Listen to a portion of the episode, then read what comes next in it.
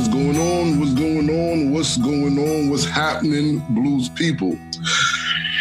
As you know, we celebrate and raise awareness of African American traditional music and the Black experience. And one of the most important ways of doing that is through folklorism, ethnography, and ethnomusicology. Many people do this and aren't even aware that these terms exist. And I guess we call them community activists or community folklorists. But I'm honored to be speaking with February's African American Folklorist of the Month, Miss Wanda Addison. How are you doing? I'm doing great. How are you?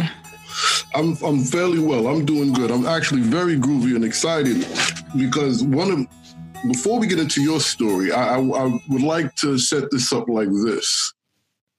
And this is something I've been speaking to other uh, Black folk, Brown folk in the folklore, ethnography, ethnomusicology industry in regards of acad- the academic industry, that there are a plethora of Black folk, for lack of a better term, that does this kind of work, engage in this kind of work, but one don't know or possibly don't care to know the terminologies and two are not even aware this is actually a uh, viable uh, a career path. And they, you know and they do it in their own independent way. What's your thoughts about that and connecting the two I, I, I think you're right when you talk about people not knowing that folklore is a thing or that what they do uh, every day is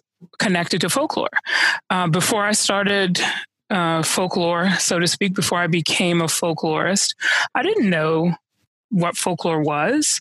I, I had no idea. I didn't know that um, there was such a thing as foodways, which is the study of the food that a culture makes and the value of that food to that culture, the meaning of it, the making of it. I didn't know that stories that I grew up hearing about my grandmother uh, were part of um, what is termed folklore. I had no idea.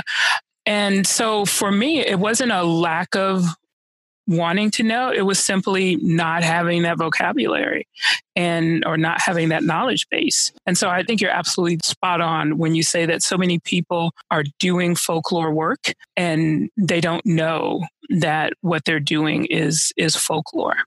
So, with that being said, let's get into your story. In in your story, we can circle back to that uh, topic in regards to how do we bridge that gap.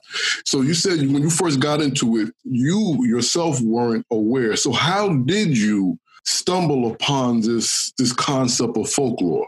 I went.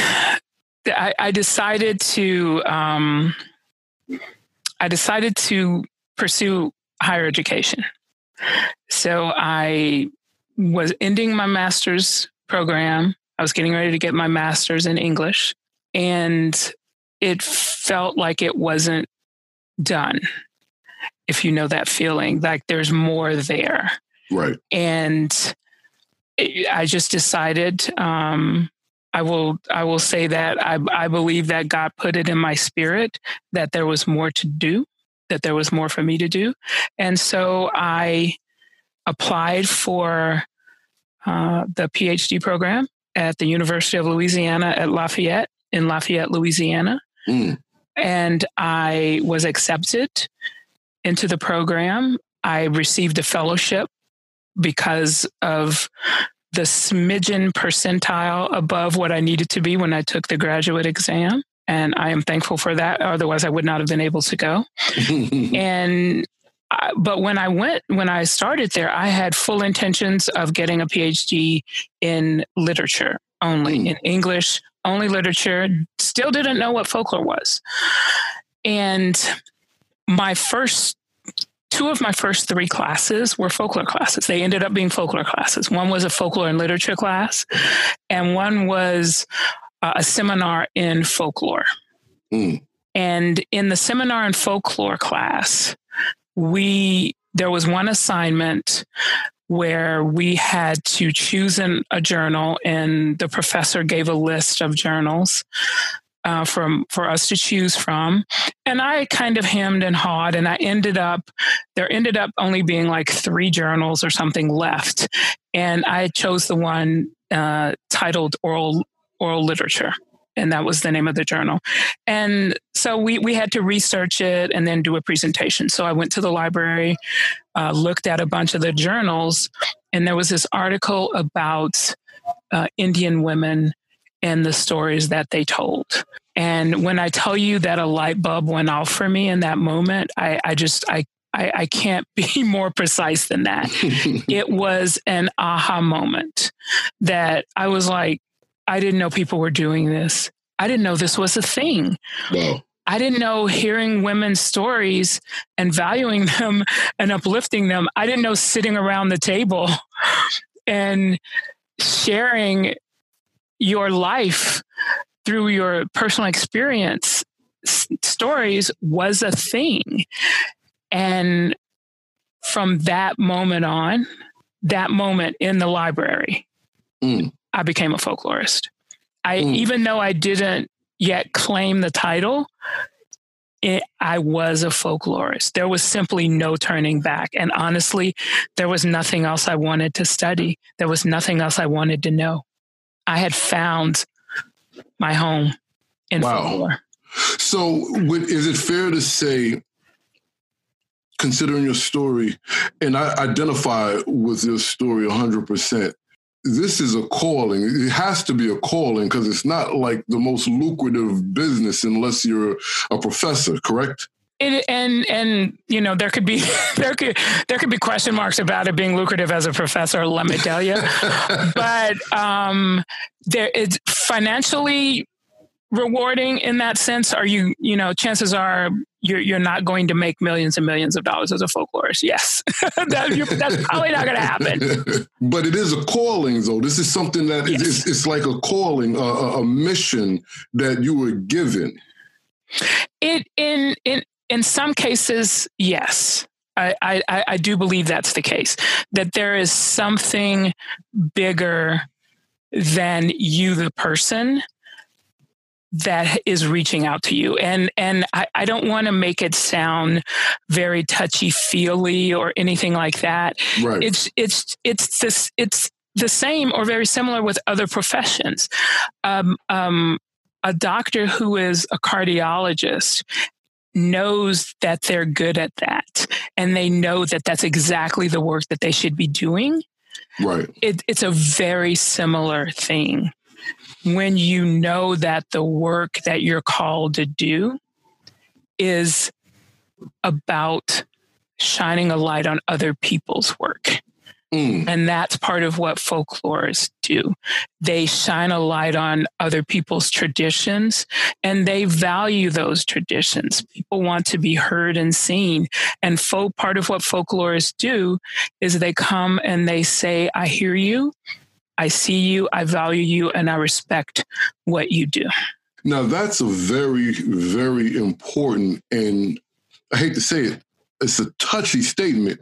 And when I say touchy, I don't mean touchy as risque. I mean touchy as um, um, emotion pulling, you know, because in, in, the big picture, and I make, you know, I make joke, but in the big, honest picture, there's a multitude of people who do not feel heard. Yes, that's exactly right. And they do not feel seen. Um, one of the things that I noticed a gap when I was um, in Louisiana, and and because I was not born and raised in Louisiana, I was very much an outsider to that to that South Louisiana Cajun and Creole culture, and so as an outsider, what I noticed that there seemed to be a gap in or the voices of African American or Black Creole women over fifty, mm. and it it was very clear to me that those voices were going to be lost if if they weren't recorded in greater numbers. So that was something early on that was a big a big deal for me. And that has since grown for me. Um, actually, I think the, the seed was probably planted earlier, uh, even prior to my going uh, to Louisiana uh, around issues uh, dealing with um, elders and specifically women elders. And so that seed was watered in when I was in Louisiana. And from there, it, it has simply continued to grow.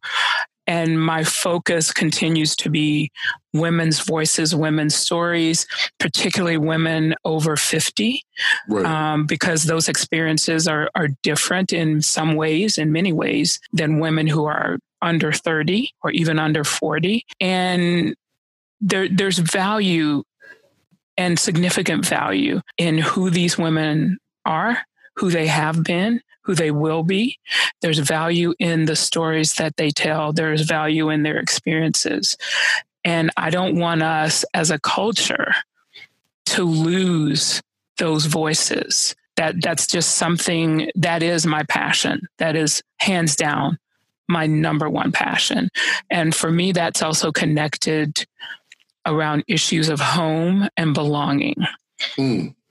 So those are those are just very important things for me. No, they they are. You know, I, I have a question, but before I get to the question, I just want to add to your statement the, the, how powerful it is because being uh, a bluesman and, and having uh, many uh, blues cats and kittens in my age age range uh, one of my fellow blues brothers brought to my attention who's in my age group mm-hmm. he was like you know there are two uh, groups of, of, of blues musicians who people notice relish and and and really make a big fuss over and that's the the the 30 and under 25 and under, and that's the 65 and over. But there's this group of people nobody seems to care about. mm-hmm, mm-hmm. So as you tell, as you express your story, I think about even the slave narratives when they were um, uh, the WPA slave narrative when it was uh, interviewing the children of, of slaves, the first quote unquote free they were interviewing 80, 70, 90 year old people. Mm. You know, so it's, it's, it's like you know you're either interviewing or telling the story of the kids, or you're telling the story of of though the elders that are about to ascend. That that that's a very unique and very important group of people that you represent. Now, here, here's my question, specifically based on you saying, I noticed women at this age were not being documented, recorded. Their stories weren't being heard. How did you notice that? What brought this to your attention? I, I think mainly it was just observation. Honestly, um, again, as an outsider, you know, when when you're out, when you're not within your culture, even though I'm Southern, I, I was born and raised in Memphis. Um, the Southwest Louisiana culture is different from the Mid South culture that I grew up in. Mm. Um, uh, uh, those C- the Cajun and Creole experience is different from the African American experience um, that I had in the Mid South.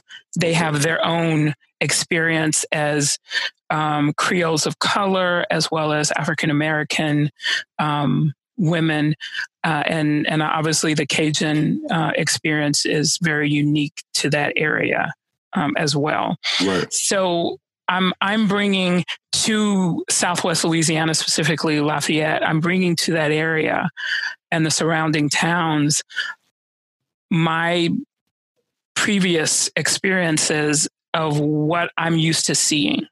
Um, I'm used to seeing uh, African American women out front. I'm used to seeing African American women's voices in some way seen mm-hmm. and heard.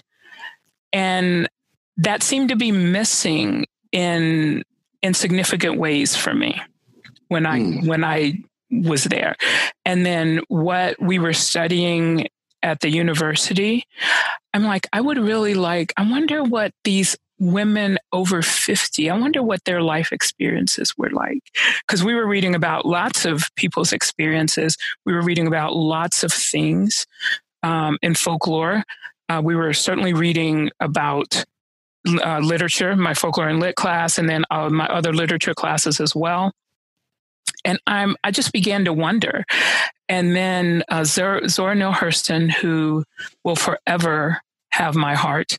I love her just like I love James Baldwin. They are two of my favorite writers. Mm. And so I'm reading her work, most of which I was not that familiar with. And I'm reading everything that she did as this African American woman in the early 20th century who was a folklorist, who was an ethnographer, who was an anthropologist, who went out and said, Black people are fabulous. Let me tell you who we are. And I'm reading her Mules and Men, and I'm reading their their eyes were watching God, and I'm reading her some of her other short stories. And I'm like, yes, yes, yes, yes, yes. And that just it just sort of evolved. Like I there's there, there's not a linear trajectory. It it's really all of the pieces just sort of fell into place mm. because that's where I that's where I was supposed to be, and so things just sort of fell in the right place for me. Um, it doesn't mean the trajectory was always smooth because it wasn't, right. but I knew that what I was seeing was not an accident, and I wanted to hear from these women who were not the women that I had grown up knowing. And mm. I, I, wanted to hear from them. I wanted to hear who they were. I wanted to hear their experiences. Um, and so I did a few interviews, and and my dissertation uh, is based on that. But I, I did interviews for for classes as well, and it was just it was one of the richest experiences uh, outside of uh, outside of Memphis that that I'd ever had. It was just fabulous being there. So, with that beginning, have you, and I believe you mentioned this, but I, I still want to ask to get the juice. Sure. with that beginning, has has your uh, tenure became going around to different cultures, whether it's different black cultures or different ethnic cultures, documenting, recording, and, and helping tell the story of women in this age group. That is my vision. You you speak my vision and my desire into the universe. Mm.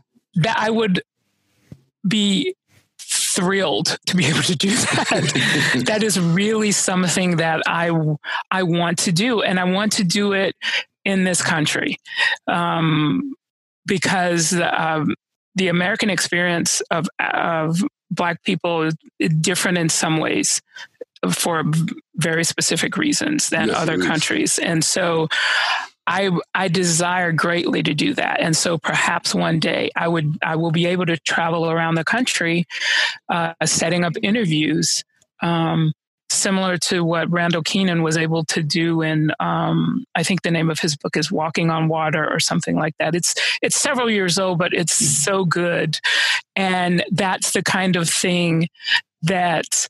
Uh, I want to do. Now, within my own little world here in San Diego, where I teach at a local university and um, don't because I'm not in a folklore program, there aren't very many folklore programs. And so I'm in an English department because my degree is in English. Um, I have I have been able to connect with a local um, Black storytelling group. It's called the Black Storytellers of San Diego, mm. and so I've been able to have somewhat of a a partnership, so to speak, with them over the last probably eight to 10 years. And I've, I've certainly been able to interview um, some of them uh, and just support the work that they do in this community um, with storytelling and and uplifting uh, Black culture. Now, if they have a a website or any type of of, of media uh, along with your uh, Twitter handle and everything, we can definitely uh, link that to this uh, interview if you would like. Sure. I can. I would. I can absolutely send you their. Um, they have a website and I, I, they have a Facebook page too, but I'm not on Facebook, so I would have to get that from them. Right. But um, I, I they, they, do have a Facebook page and they do have a website, so I, will reach out to the um, the president or the vice president and and let them know that you would like to um, post their their contact info. And I'm sure they don't have they won't have any issue with that at all. I'm sure they would welcome it. And I will I can certainly give you my Twitter handle which I, I post a lot of non folklore related stuff, just so you know. I do not live in, you know, folklore because everything is, I mean, it's, it sounds so nonsensical, perhaps is the right word, to say that everything is, is folklore because it feels like you're watering it down. But mm. the reality is that there are so many things that we experience every day, the stories we tell around those things. Other professions are actually doing folklore like work and don't realize it. So the work that work that sociologists do. Uh, some of that work is folklore type of work, the ethnography work that they do. Um, uh, there are other there are other professions. Uh, anthropologists, of course, uh, they do and uh, they they do their own sort of work, and they are ethnographers as well. So they're not. Some may be folklorists, but not all identify as that. But fields that are completely outside of that of the realm of anthropology or folklore, there are several of them are, that are doing folklore type work. Uh, sociology comes to mind uh, right off. But you know, let, let, me ask you this. I'm happy you brought that up because this is a great segue because this is something that um, I've, I've asked um, others in, in this uh, academic space. Um, and, and some that dance between the two, the academic and community, based on what their focus is.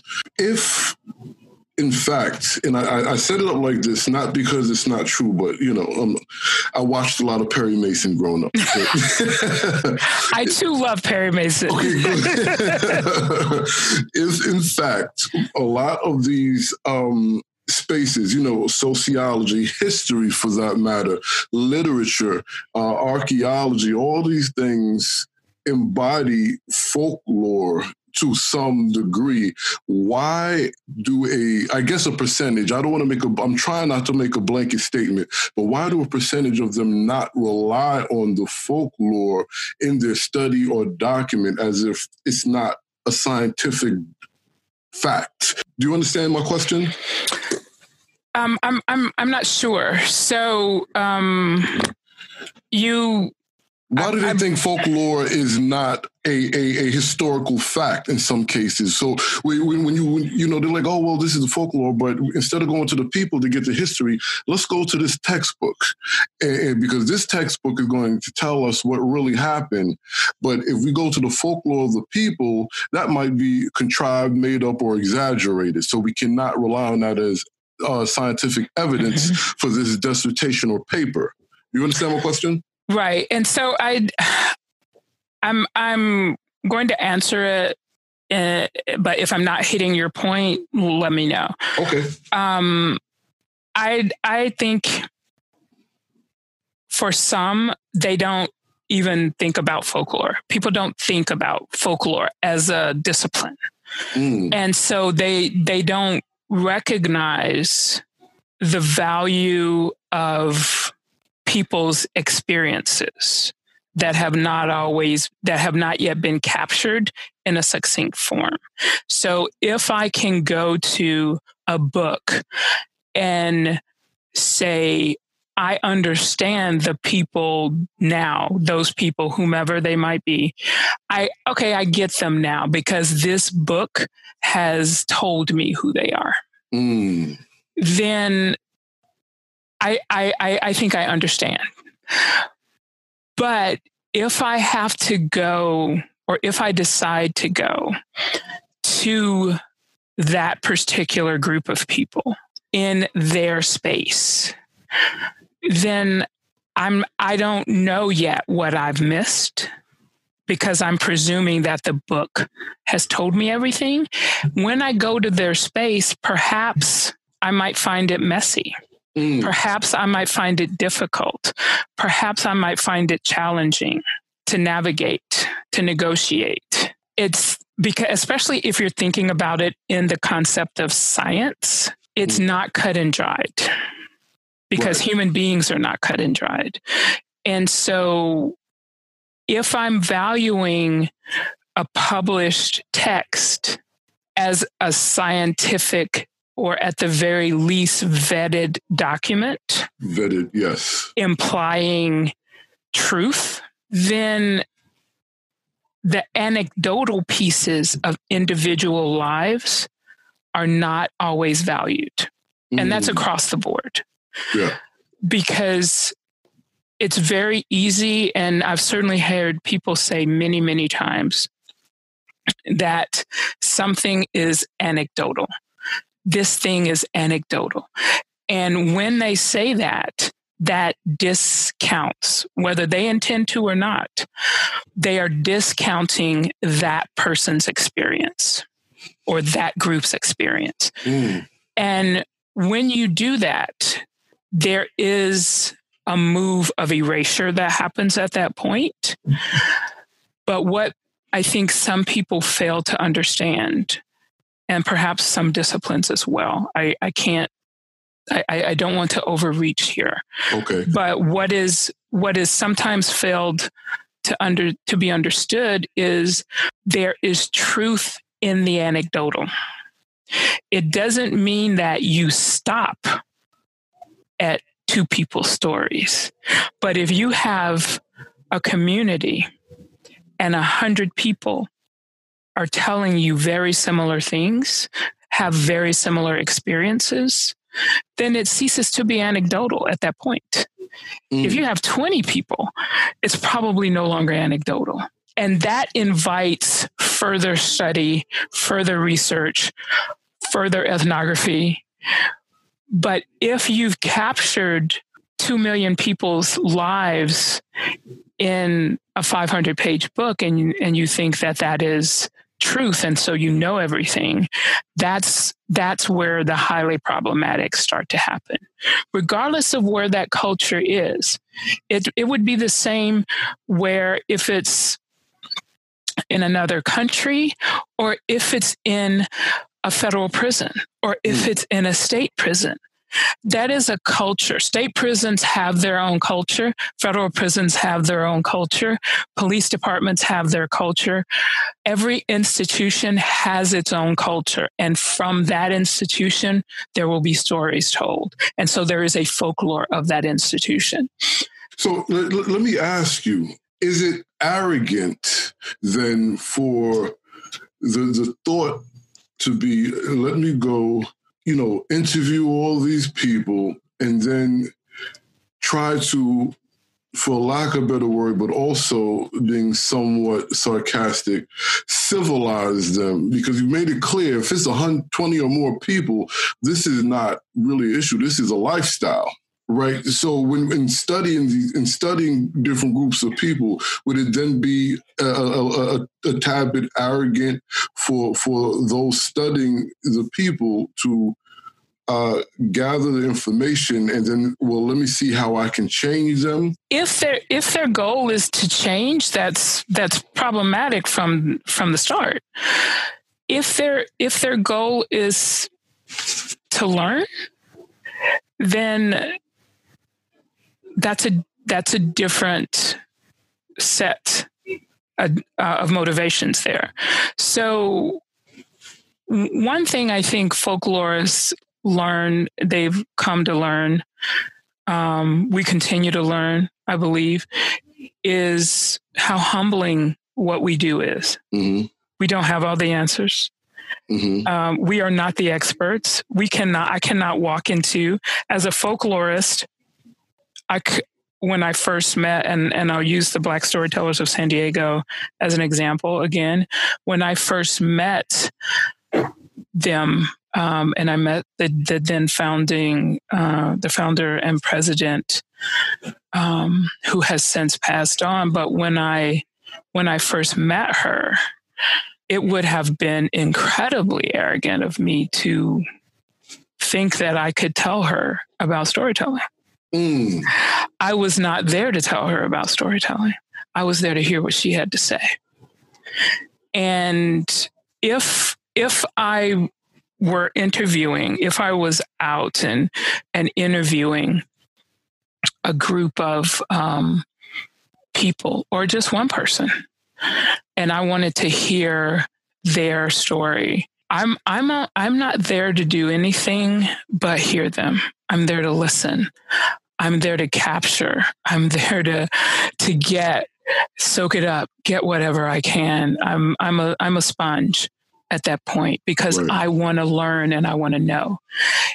If my goal, however, to go back to your your initial point, if my goal is to somehow make them accessible to other people, I would I would have to question that thought process for myself. Right. If my goal is to civilize them, again, I would have to question the, the, the thought process, the action of anyone who was attempting to do that or thought that that was possible.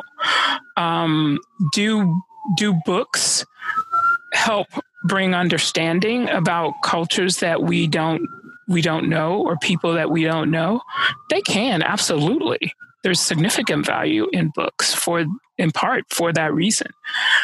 Um, is it is it a point of civilization? I, I don't think so. That that that's not how I would view it. But uh, again, it's not to say that there aren't books whose motivation was that thing, because right, right. I'm sure that there probably are, or there certainly have been in the past, if not currently. Well, let's let's. I try to keep it in the present and the future because, sure. but but I want to go to the past for a, a minute and just on a side note, one of the reasons why I try to keep it to the present because we I, I think a lot of people currently become overlooked because of our reverence and and respect for what happened yesterday. But mm. that's that's neither here nor there. Mm-hmm. Old school, turn of the century, from turn of the century to the '60s, and this is more I don't even want to say more prevalent in in black music because when you go to uh, black uh, communities, areas, any type of art or whatever, and you kind of see this. Do, do you believe one of the issues, I guess, that a lot of people in a lot, a lot of black people in the last 30 or 40, 50 years have with the earlier folklorism of our counterparts, or, white folklorists or non black, is that in some cases, it appears as if they're going to these communities to interview, but telling them what their story is. And do you see some of that reflect today? Because I do. Um, I'm I'm I'm intrigued by by what you're seeing today. Do you mind talking a little bit about that? I do not mind at all. Um, I, I it's predominantly in blues in the blues scene but okay. what happens is in these conversations when uh, white blues historians not all so I have to say that because when I just say white, that's a blanket statement. Mm-hmm. Not all, but a good uh, portion of them um, tell black people and everybody else what our story is and how we're supposed to receive it in regards to an expression that will stem through us through our experience. And that usually um, scatters into other parts of the Black experience and history that they also wish to tell us the story of.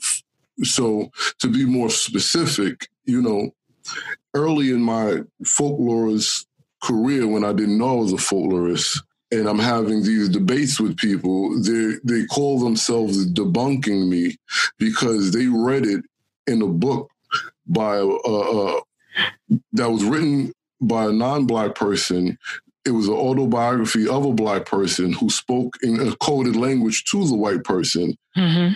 And they're telling me I don't know what I'm talking about when I got the story directly from the horse's mouth, which was granddaddy, great granddaddy, uncles, and people who lived amongst these people they're reading about.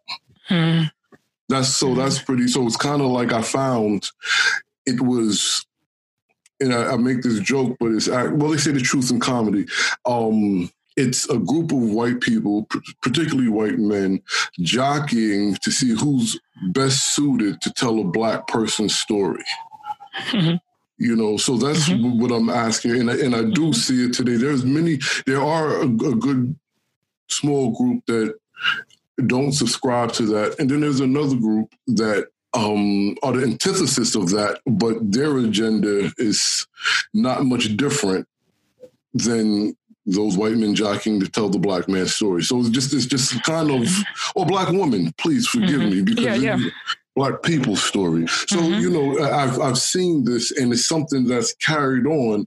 And to be more specific with the question, do you believe that in this day and age, a lot of the documented work from yesterday they don't want to refute because whether they knew at the time was I don't want to well I say loosely whether they knew if they was wrong at the time. And I say that loosely because I you know or how about this as they got older their experience and their, their mindset evolved and oh i could have handled it better or i could have did this that or the third. However they made a, a tenure and a career and, and a living at this. So if, if they retract some of these things that could be detrimental. So do you think that also plays a part in how things work? I think that yes. Does it is, is there a measure of that happening still? There absolutely is, of course. There, in part because there is no shortage of people trying to tell African Americans about their own experience. Mm. Um, and and in turn refusing to hear Correct. what African Americans are saying about their own experience. Um, it, which is, I mean, the the height of arrogance, but it's also a certain amount of fear, uh, a certain amount of um, um, blindness. uh, they they just don't even see. Sometimes people don't see because one thing that many people fail to see is their implicit bias people mm. don't see their bias. Um, it is, and regardless of the amount of training, you you also have to be willing to do the work to see that we all have biases, regardless of who you are. If you are living and breathing and over a certain age, maybe I don't know 5 mm-hmm. you you have you have an implicit bias about something. Now, in this case, we're talking specifically around race and gender issues. There is a there is a bias around that, and once we can begin to see that that bias exists within us, then we can begin to mitigate it and interrogate it and be aware uh, of it showing up in the work that we do. Mm. That we we need to learn to be quiet and step aside, and that that can happen when we're very educated. That absolutely can happen where because I've studied, and I'll use your example about blues music, and, and, but to be clear, I haven't studied it. But let's say that I had. So let's say that I was an ethnomusicologist, nothing against them. I'm using them as an example. Um, they do, as ethnomusicologists do great work. But let's say that I I had studied blues. That was my specialty. I, I need to recognize that because I've studied a thing and I know it well from that viewpoint, and I may have interviewed many, many people and written multiple books. Who knows? But there's a there's an expertise that I have in that in that focus. Right. When I am interviewing musicians, when I'm interviewing blues musicians, it can be a conversation, but I am first going to bow to their expertise because they have an expertise that I might not have. Mm. Mm. Unless I am a, a blues musician of a certain era, of a certain age, of a certain race or gender, I'm I don't know what they know. And even if I am the same race and gender of them, and I have this great degree and this great expertise, this knowledge base, I'm still I haven't lived their experience.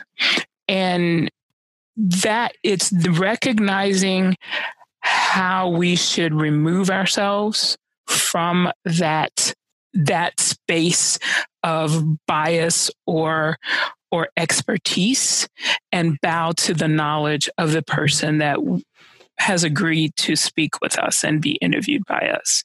So is that happening now? Yes. Is it with intention? Sometimes. Is it simply a lack of awareness? Sometimes.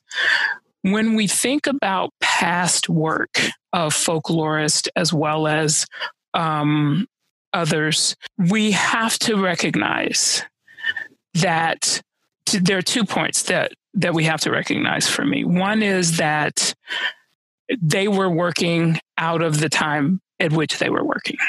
Right.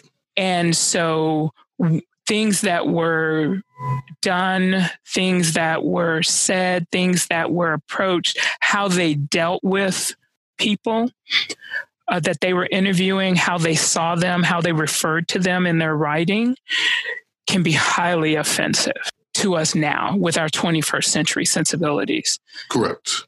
Well, the, today everything's offensive to everyone. Exactly, because we are we are all ready to be offended at any moment. but the reality is that yeah, it's it, it, can some of it will be highly offensive to, to us in in this in this day and time. Mm. The the challenge the challenge is to recognize, accept, and acknowledge the shortcomings that exist in the work and then the value that the work may have have brought to bear mm. it's it, they they're not mutually exclusive sometimes and quite frankly in a hundred years in 50 years when people are combing through some of our work, some of our products, some of the things that we've done and put out into the world in writing, in digital spaces, they might absolutely find our way of talking, our way of thinking to be ridiculous and short sighted and and offensive. That is true. And but does that mean that for for some of us the work that we produced that because those things exist, it's not without value there is value still there, but because of the time out of which we're producing it in this early 21st century and the 20th century for some of us in in the year 2200 people wow. would be going oh my god what is what who why did why are they referring to people like that? How dare they? We can't know. We can only do the best that we can do being as aware as we can be right now. No, I hear that. To, to, to the point, I, I, may have to ask you to, to use that as a foreword of a project that I'm currently working on about the Lomax legacy. uh, because yes. you, you kind of wrapped up everything in that statement you know, because there was a time period where there was different beliefs, different things going on, and different colloquialisms for different groups of people. Mm-hmm. You, you're absolutely right. Mm-hmm. Now, now, also in the regards of bias, which I would like to touch on, because what I received, and tell me if I'm wrong, we have to get ourselves out of the way to get the honest truth of what and who we're interviewing, right? So remove the ego and the that great I have a point to prove to all of you people. This is what you're saying. Yep, um, significantly so. And and to be sure, there's a there's there's a time where we re-enter that space. And that time is when we are sitting at our desk with the interview and we are transcribing it. Mm. We are not removed at that point. Um, because we can't be to a certain right. degree. We, we, we have to be present in many different ways in the transcription as we're analyzing the transcription, um, as, as we're analyzing the interview. And we're, we're considering what is there. We, it doesn't mean that we shouldn't be aware of our biases because we absolutely should still be aware of them. Um, but when we are in the midst of the interview, we and and in, in the midst of the space uh, with that person or those people, mm-hmm. yes, we we sort of need to be a little bit more invisible. But when we are doing our transcription, when we are doing our writing, every every every single thing written has an agenda there's no published thing out there without an agenda. That is true. And so we just we need to figure out what are we hoping to achieve with this thing that we are writing? And who are we hoping to impact? Who are we hoping will see this? What's our goal? And then begin to work to make that come to to bear or to question it, as the case may be. From there, then we can produce something of value. Okay, now with that being said, because I, I for the most part, what I was going to ask you initially was, what would you tell an up and coming folklorist? But everything you said, I believe, is what you would tell them. So, well, so I mean, okay, so let just really quickly, um, sure. I would tell them to find the thing that you love about folklore and put your whole heart and soul to it. Mm, okay. Don't let anyone tell you no, you can't. Don't let anyone tell you it's not a value. Don't let anyone tell you no one wants to hear about those people over there, that group over there. Don't believe them. If if the passion is in you to do that thing, go do it because it is not always about who else. Sometimes it's just about the people who have agreed to allow you to to hang out with them and to interview them and to see them. And I mean that's a lot because that's pretty much welcoming someone into your home.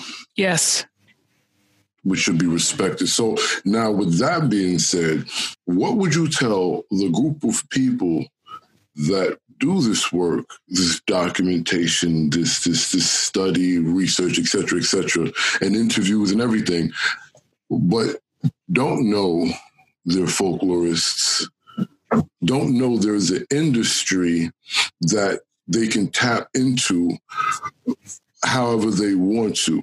And to be specific, they are from the black community in, in low to no income area, areas, but they, they, they find their story or the story of their people, you know, whatever the story is, very intriguing, and they're working to to get these stories out. W- what would you tell them, and how would you uh, present uh, to them how they can connect the two worlds? The first thing I would tell them is to keep doing the work that you're doing, that there's value in that work. The next thing would be to join organization, even if it's just signing up on the website to begin with. You know, you might you might not have money to actually join, but the um, American Folklore Society, for example, has a website that you can you can access uh, information. Um, there are going to be certain things you can access because you're if you're not a member, but they have resources on the website. Um, you can if if there's a a folklore conference near you um, because there are some regional folklore conferences. There are smaller ones. There's a Western States Folklore Society, for example, has a conference uh, usually in April in on the appropriately, obviously, on the Western state. um, there's the New York Folklore Society, and and I, I don't want to keep naming them because I know I'm going to forget people. Uh, Texas has one, for example. Um, also, there are folklore um, that are not societies, but they're the the local regional so it's either local to your city or in your general region that i'm going to count i'm going to call them councils but i don't think that's out um, always the case. But there's usually like a state folklorist or uh, or there's often a state folklorist. Not every state has one i don't believe. Um, but there there are people in your state if not in your city that you might be able to co- connect with but reach out. Um, you can you can email um, the uh, on on the AFS website, uh, which is um, afsnet.org. Uh, so it's afsnet.org. Um, you there, I, I, think there's a way to to contact someone uh, from the, if not the board, from the um, from the administrative part and letting them know your project and asking them if there's if there's someone that they would could recommend who who might be interested in talking to you about your project. Um, you can do the same thing on uh, uh, afs has a has a facebook page that you can join. Obviously if you're on facebook totally free. AFS has an Instagram page um, that I follow on on the gram, and they have a Twitter page that I also follow. So it, it's a uh, the, the resources are out there that all you need is just connect to one person who can then connect you to somebody else. So, for example, if if you're doing a documentary in an area that might not be my field of my expertise, chances are I probably know at least one person who I can go, hey, that's not what I do, but um, I can still answer general questions about certain things. But let me connect you with this person who might be able to help you where it, it is their expertise. It is the thing that they do the most. Um, that's so key. And then from there, um, we can try to get you to a, a, folklore conference and that you can just be in the in the space with folklorists and meeting various folklorists and and hearing the work that they are doing and connecting. Um, I actually had the opportunity at at the last AFS conference um, in Baltimore, where I, I met someone um, who didn't even know the work that he was doing was was folklore, and he's not from Baltimore. He's I think he was from Ohio, um, and I was excited. A great opportunity. Um, also had a full time job and some other things going, but we encouraged him um, to reach out to us whenever he was ready to move forward and do more with that particular project, which was which would easily end up being a multi-book project mm. and but people are people are busy and and since that was not the primary thing he was doing um I, I, don't know to the degree that he's reached out to anyone yet, but I remember who he is and I know someone who knows him. So, you know, I'm I'm sure eventually I'm going to to reach out to him and just remind him because that's that's what we do also. We uplift each other's work and we want to be there as resources and mentors for other folklorists that are up and coming. So, would you say this is a, a, unique space? And when I say unique, I mean, for what it's worth, in any industry or, or any endeavor, we have these things, this this this network base. But tapping back into your statement in regards of don't let anyone tell you those people aren't interesting enough to to cover. So we, we have kind of a, a unique space where the the the the, the folklorist is not looking for the popular or commercially viable story. They're looking for the story or specific story. So this do you consider this a unique space in that regard? Um, I, I'm not sure if it's unique. Um, I, I think that there are writers who are looking for the slightly offbeat thing uh, that they might write about, so to speak.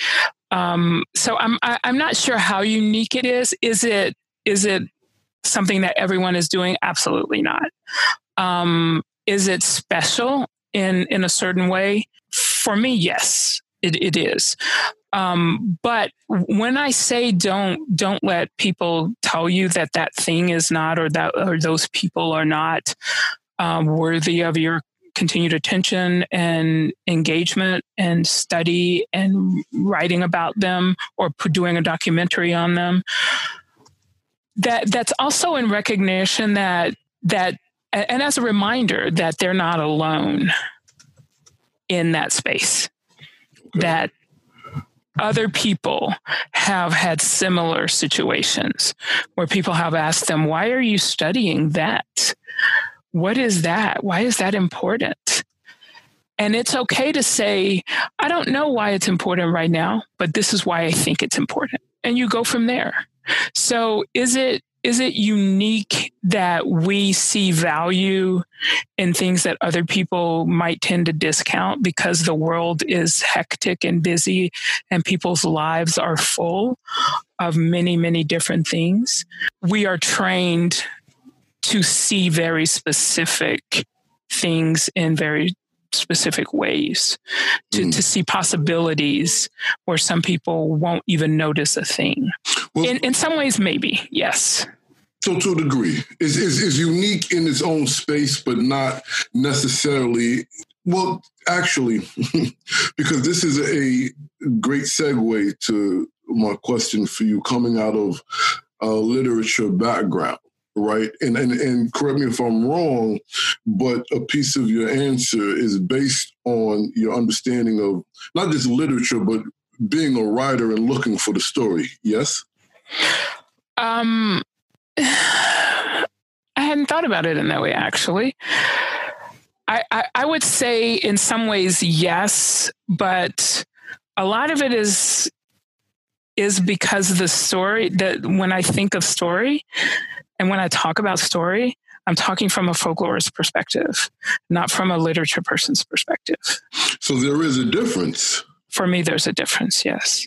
Please elaborate on that because my question was actually Does your background in literature help in direct your perception? But first, before you can answer that, you have to share with us your difference in the two. Well, for me, so it, it, it helps me when I dive into the analysis of an interview mm. because I am grounded in analysis. That's, I do that. I, I do it almost like breathing. It's practically a part of my DNA at this point. but when I think about storytelling, I'm, I talk about storytelling in a very specific way. And again, that's also part of my training. It has everything to do with do with my professors. It has everything to do with um, where I went to school and and my dissertation director, uh, who who I count as a friend to this day. He and his wife both are wonderful people. I I think about storytelling not from a strictly made up performance space. And by made up, I mean um, stories that are created specifically to be performed. I think about storytelling as the thing that you share from yourself. Mm. And so when I'm talking storytelling, I'm talking personal narrative.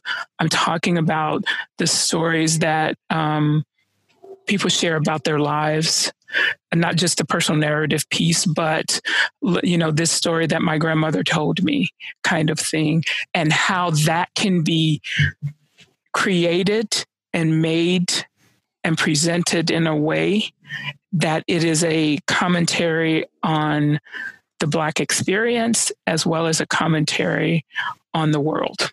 When I think about literature, and there is folklore, as we uh, have already talked about in certain ways for sure, there's folklore throughout literature, throughout literature.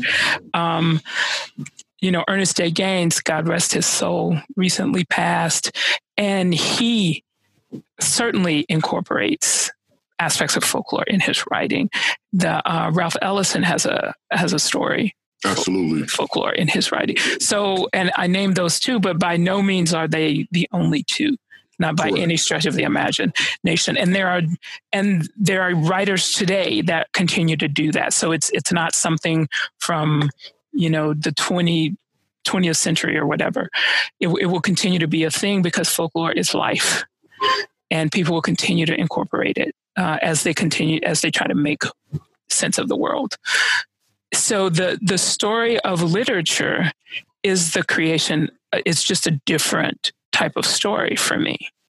Uh, mm. I'm I'm quite sure that people will you know disagree. There will be people who disagree, and that's okay. That's part of part of good good conversations.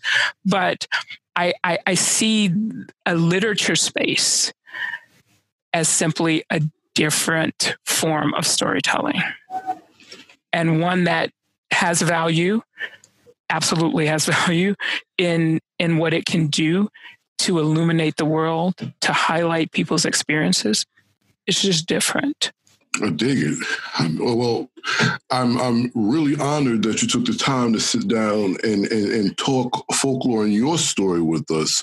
Where can the people find you? Now's the time you can give us your Twitter handle, which I follow you, by the way, and and also your works, written works, or what, any and everything that you're doing.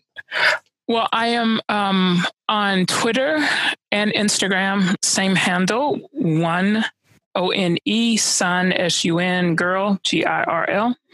Uh, same handle for both Twitter and Instagram. Again, I'm not on Facebook. Um, who knows if I will ever be on Facebook, but I'm not there right now.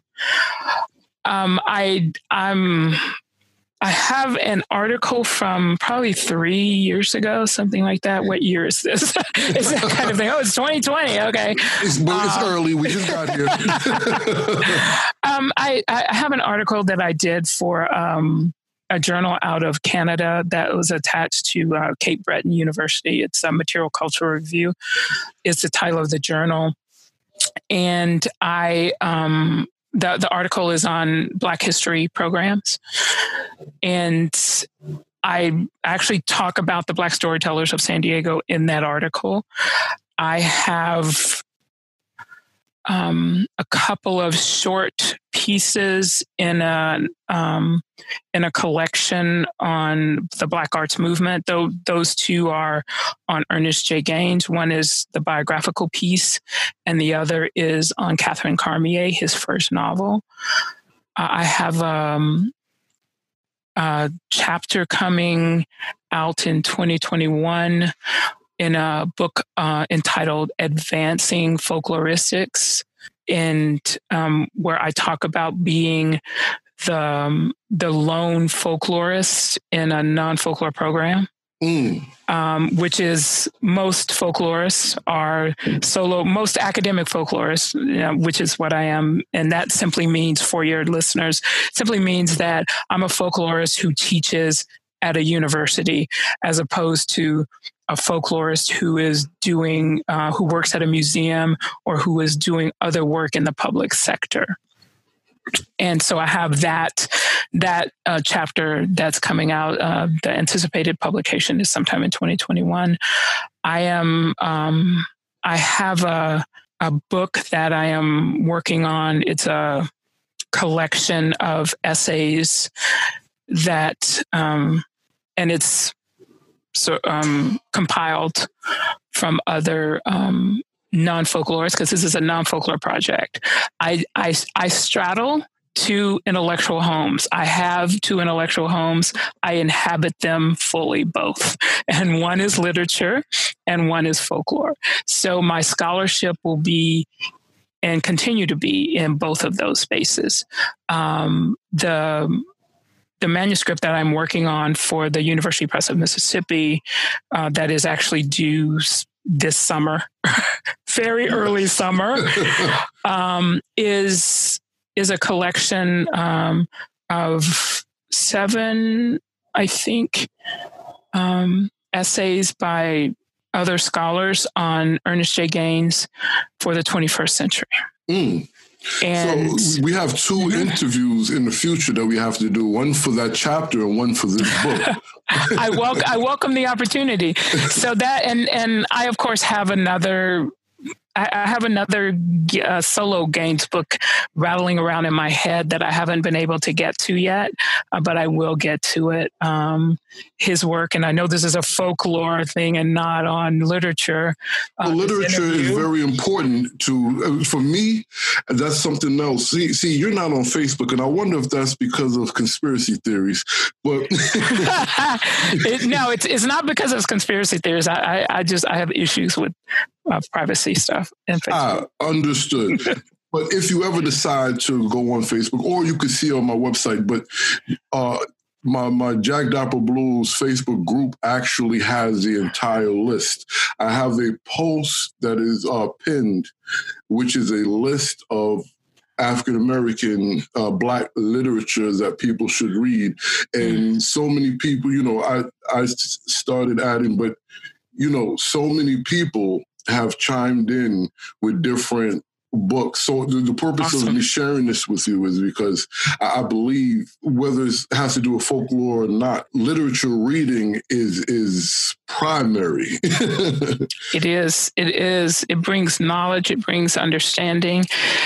It, it just brings fun too. A well written book not it's hard to beat sometimes regardless of how you read it. You know I, I, I still like i still like a regular book in my hand. I, I just i enjoy that. But certainly i've read stuff online. So however you read just just read just do it. Find something someone that you like and just read their work and and and be excited about it. That's a great thing. You so i so i'm a because i'm not on your uh, I'm, I don't follow you on Facebook um, because I'm not there. Do you have uh, Zora Neale Hurston's latest novel that they found and published recently, and then Ernest J. Gaines' latest novel. Do you have those two on there? If not, I will email you those titles. Email them to me, please, and they're I going will. up immediately. I will. I will email both of those to you. Um, uh, Gaines's work was just published uh, very, very recently. And um, the one by Hurston was, I think, 2018. I think that one was published then. Um, so yeah, I will. I will get those. I'll get those titles to you. Please do. And I, I, have enjoyed it. Thank you for um, thank you for this opportunity. Uh, it's it's been fun. It has, and you have a, a great NPR voice. Oh, thank you. NPR, did you hear this? I love NPR. NPR, did you hear? I would love to do something for you. yeah, I'm saying. Oh, wait, before we go, tell them sure. your involvement in the American Folklore Society. Um, what what do I do for them? You mean? Yes, I, yes. I, I, show up at the conferences, and I love. I mean, I, I I love folklore in ways that I cannot even begin to express honestly, and and that's saying something for somebody who talks a lot. But I folklore is and and the folklore society, the American Folklore Society itself, is such an incredibly welcoming space. We are certainly working on some uh, the strategic plan. We are moving forward with goals for uh, the next five years. We welcome new uh, voices. We welcome new people. We welcome you.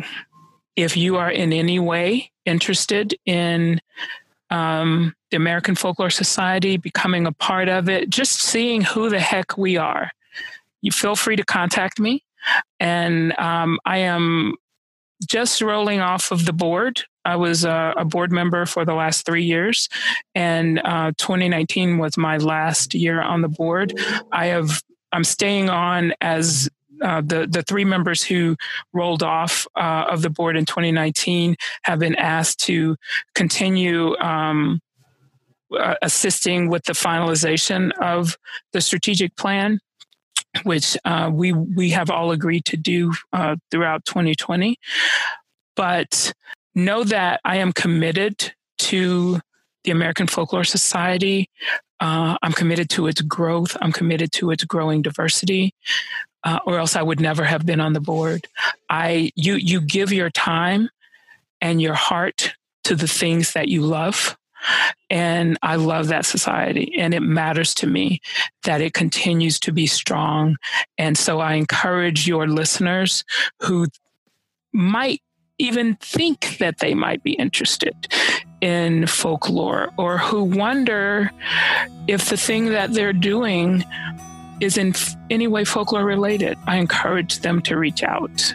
Reach You can reach out to me um, uh, on Twitter or Instagram, or um, if you uh, you can contact Lamont at, at his email address or Absolutely. his contact information. Um, we we know people who know people who know people, so know that we welcome your presence at, at the at the Folklore Society. We, we welcome your presence in this field, in this discipline, and we will be made stronger because you are there. You heard it here. All right. And I agree, by the Thank way, but uh, you heard it here. Okay. So, folks, look out for that chapter and that the book. Go back and read the old excerpts and chapters. And happy folklorism. Happy folklorists. Folklorists are some of the best people in the world. Don't ever doubt it. Jack Dappa Blues Heritage Preservation Foundation is a tax exempt 501c3 nonprofit private foundation. Your donations, sponsoring, and funding allows us to create content that raises awareness of African American traditional music, African American folklore, and the Black experience. Check the link in the description box to donate. If you wish to sponsor podcasts, documentary series, or underwrite ads in our upcoming newspaper, The African American Folklorist, launching February 5th, 2020, contact the email address in the description box.